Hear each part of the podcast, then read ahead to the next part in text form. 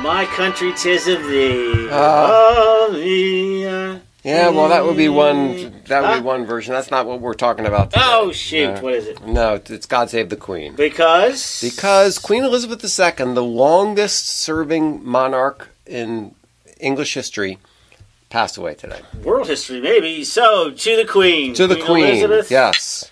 Cheers. Cheers. Gosh, we should have had What a some, life. Should have got some gin. Uh, yes, so this is news and booze because it doesn't get any more newsier. and We don't get any more boozier.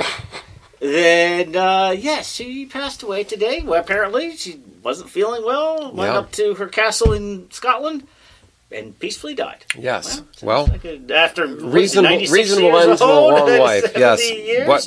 What a life she lived. Yes, and so uh, interesting. I'm just interested to see how this whole thing works out because after being on the throne for seven decades, Mm-hmm. clearly you and I have not witnessed how this transition works. That's right. Yeah. And uh, Charles yes. will become king. now, so all right, so there, there, there, there's my first. There's this is one of many questions. Mhm. Is he is he king the minute her heart stops, Hmm. or is he king when they go through the formal, uh, you know, whatever it is, coronation or not coronation? Maybe it is. Yeah, coronation. Yeah, I, that's a good question. I like king in waiting or something like that? yeah, I don't know. That's a, that's a really good question. I would assume I would assume that he becomes king immediately, but there's also an official ceremony. Right, because they've Yeah. already announced he's, that he's he's King Charles the 3rd Mm-hmm. Now Charles the Second was uh, like the 1620s or something like that. Been a long that, time right? since a like, Charles, no yeah. Charleses in 300 years. Yeah, okay. that's- that's pretty interesting, yeah. Um, You know, the thing is, we, we might see we might see another transition because Charles isn't the he's youngest. 78 or something Right. like that. Yeah.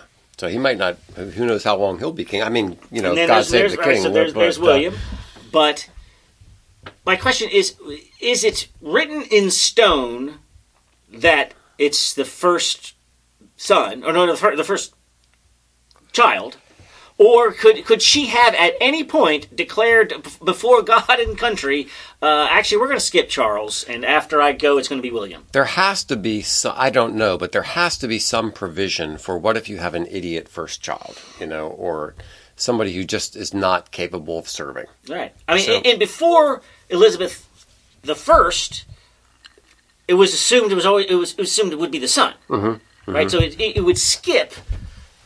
You know, it would it would skip an older daughter. Yes. Now I don't know if sh he only uh, King George only had two daughters, so I don't know if there had been a third son. Right. Would he have taken over If from he, Elizabeth? you know, if he, if yeah. and if that's some, uh, you know, royal policy, or if it's up to the present king. Yeah, there's so there's so much about this royal family stuff that we just really don't understand because we're Americans. But one thing that I think is very interesting is we we love to kind of make fun of the idea of kings, but if you look at countries in the world that have monarchies, they tend to be prosperous and happy. Mm. And the if you if you compare kind of a list of happiest countries in the world, prosperous countries in the world, countries with monarchies, And countries that had re, or, or, countries that had, you know, recently overthrown their monarchies. yeah, the the countries with monarchies, constitutional monarchies, tend to be high on those lists. There is a little uh, audio that came out from the current uh, prime minister, Mm-hmm. who's been prime minister for about five days. yeah, Truss, I think her last name is. yeah, uh, of her, you know, as a young as a as a young lady calling the whole monarchy, you know, outdated and disgraceful. yeah, And I'd have to say that when I was her age, I probably said the same thing. yeah. It was, you know, outdated and tired and a drain on the system. I've become a monarchist over in, in recent years. Yeah, you know, I think there's there are certain functions of government that are ceremonial, Yeah. that are have to do with image, have to do with kind of having a uh, Stability. stability, having like a, a family feel. That and do we, do we want the king, you know, making rules and chopping off heads and other? Kind no, we don't want that. But the queen in England and now the king don't do any of that stuff. They're- because she was so great and she figured this out from the age 25 Mm-hmm. that I my life is dedicated to the crown, and it's not like I, like, like Princess Margaret. I don't think she would have worked out. Yeah. Uh, she, but, but she was like, I, I, I don't. You know, you do have a private life, of course. In fact, she was very private. She she didn't do interviews and go on, uh, you know, the Oprah Winfrey show, or, Right. You know what I mean? Yeah. Talk about herself in her private life because she needed to be a uh, a disciplined, sober symbol for the country, and Yes. she did it for seventy years. Yes, and and she realized that a big part of her role was to be the glue that held Britain together, to be the one who comforted Right. people when there was a tragedy. To mm-hmm. be that, that's but still with the good old British stiff upper lip. yeah, yeah. So there, there's a there's a role there, which in in the United States we have this uncomfortable mix of the you know the president. We we want to kind of look up to the president. You know, you know when when George Bush ate uh, pork skins, everybody started eating pork skins, and when Ronald Reagan ate jelly beans, everybody Yeah. started eating jelly beans. You know? So we have a similar kind of uh, hero worship or looking up to the leader Yeah. in, in the United States, but it's an the, the va- value of the monarchy is it takes that and sets it over to the side and says that's the role of the monarchy, and then all this politics stuff is right, done and in it's, this it's other out, place. outside of having something that is outside of the democratic voting cycle. Mm-hmm. The, the, the, the, the whim of that uh, is important. So Mm-hmm. Yeah. There there is Will- a there is a value to it. Right. Yeah. Now, there's a value to it when that figure is valuable. Mm-hmm. So, what about Charles? Is he go, is he going to be the one? So they did a survey of will this last another hundred years? Yeah.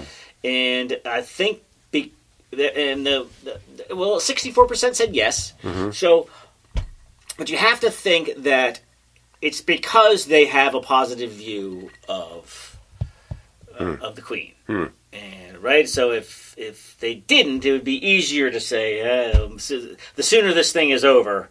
The better, and I don't know how where Charles falls into it because if Charles starts to become, you know, Mister uh, Mr. Woke or I mean, Yes, exactly. Yes, he's al- he's already you know Johnny Global Warming, Right. And if that starts to become his role, that might become wearisome, especially when people start to freeze to death. Yeah. Uh, this winter Because they don't have enough gas, because they don't shut off things from yeah, Russia and yeah. everything It might else, lose some of his sheen, and who knows? Maybe he'll get his his act together again. Oh, But my question is, I recall, I'm pretty sure, you know, King Henry VIII had a queen. Yeah. Why is it that the queen did not have her husband was not the king? He was Prince Philip. Right. And how how does that work? So he's so Charles is going to be the king. He's married to this Camilla lady, right? Yes. She's not obviously not going to be the queen. No, she's going to be like the consort or something. something yeah, she won't like even that, be Yeah. princess. I doubt. yeah. But uh, Yeah. So again, again, I'm I'm somewhat at a loss because I don't follow I- all the intrigues of of But I'm kind of interested in seeing. and I'm kind of more interested in the crown now to Yeah. watch the, the transition and the I and the and seeing that young William, uh, who uh, you know seems like a very nice guy, Mm-hmm. is now one step closer. And Dad's no spring chicken, like you mentioned. Yeah. Yeah. Yeah. So I did you watch The Crown? I did. Yeah. That that was, a very great. interesting show. It was great. It was very Yeah. insightful and Yeah. as to as to how the whole inner workings Mm-hmm. go. I thought uh, I thought the acting was great, and even gosh, I love I love the first Margaret, uh, Elizabeth's sister, Mm-hmm. Princess Margaret. I thought she was so great, and then you know the. As the season gets older, the actors have to Mm-hmm. get older, and then I was like, "Oh, Helen Bonham Carter, thank you very much. yes, you yes you will do just fine." So I the thing that really amazed me was all the um, attitude changes that Queen Elizabeth had to adopt. That she had to she had to kind of understand what her role was Yeah.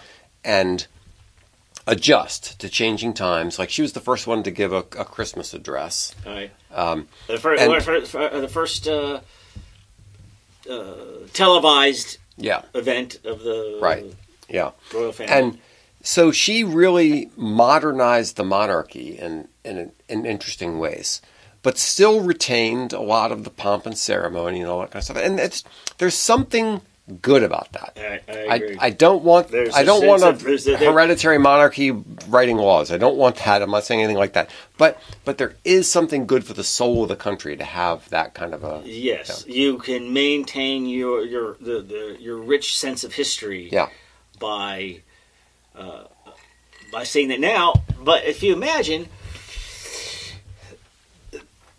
that she's only there because uh, Edward abdicated for Yeah. some for some divorced broad from Baltimore. yeah. Thank you very much. Baltimore's right. contribution to the world is that we we now have Queen Elizabeth. Otherwise, it would have been well.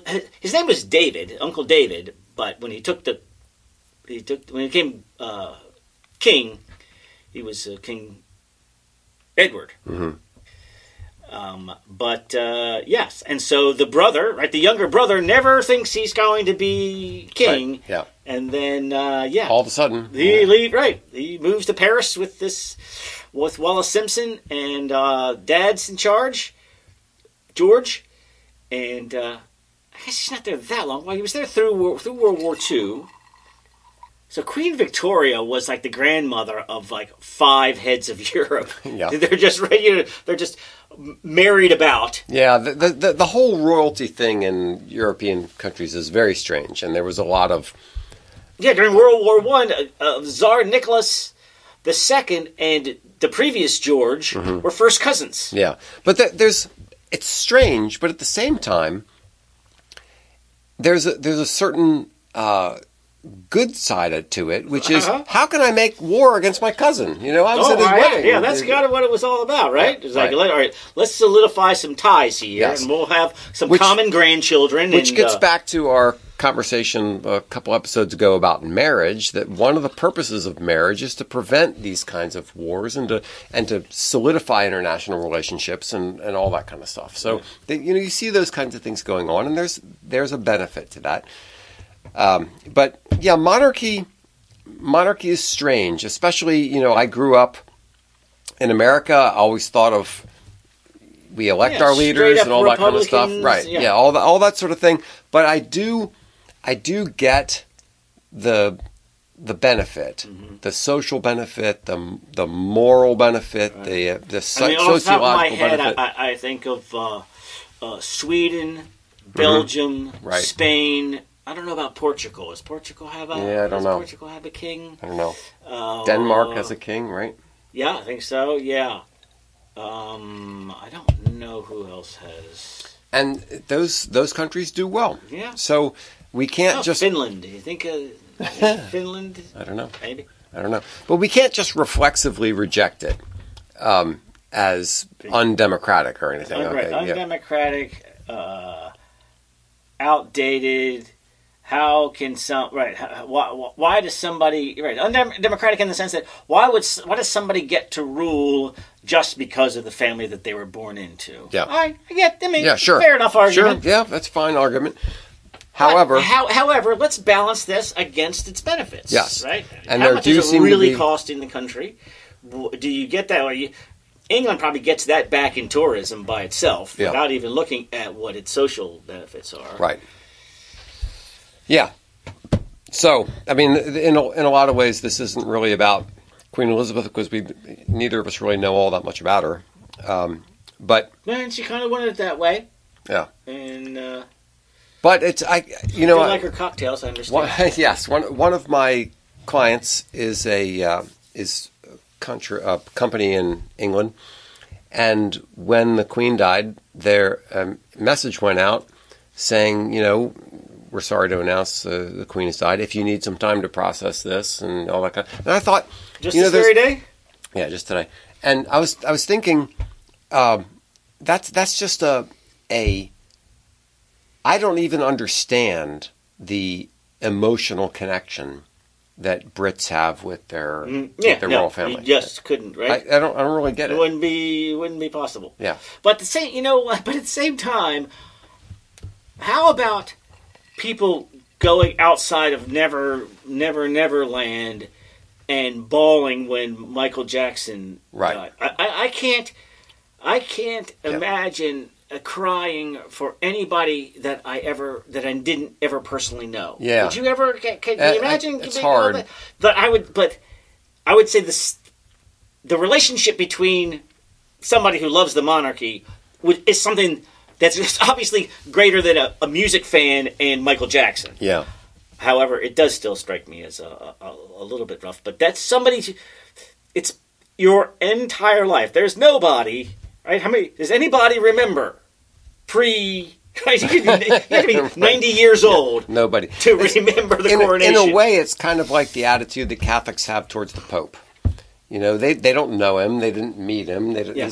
but but they have this attitude of he's he's kind of the the father, you know, that they look up to, Mm-hmm.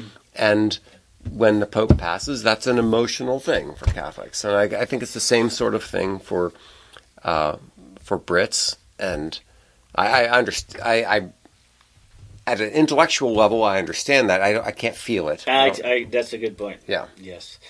Well, I would say, uh, good. You know, that's a long run there, Yes. Liz, and you did it very well. Yes. And uh, well, God save the king. God save the king. All right.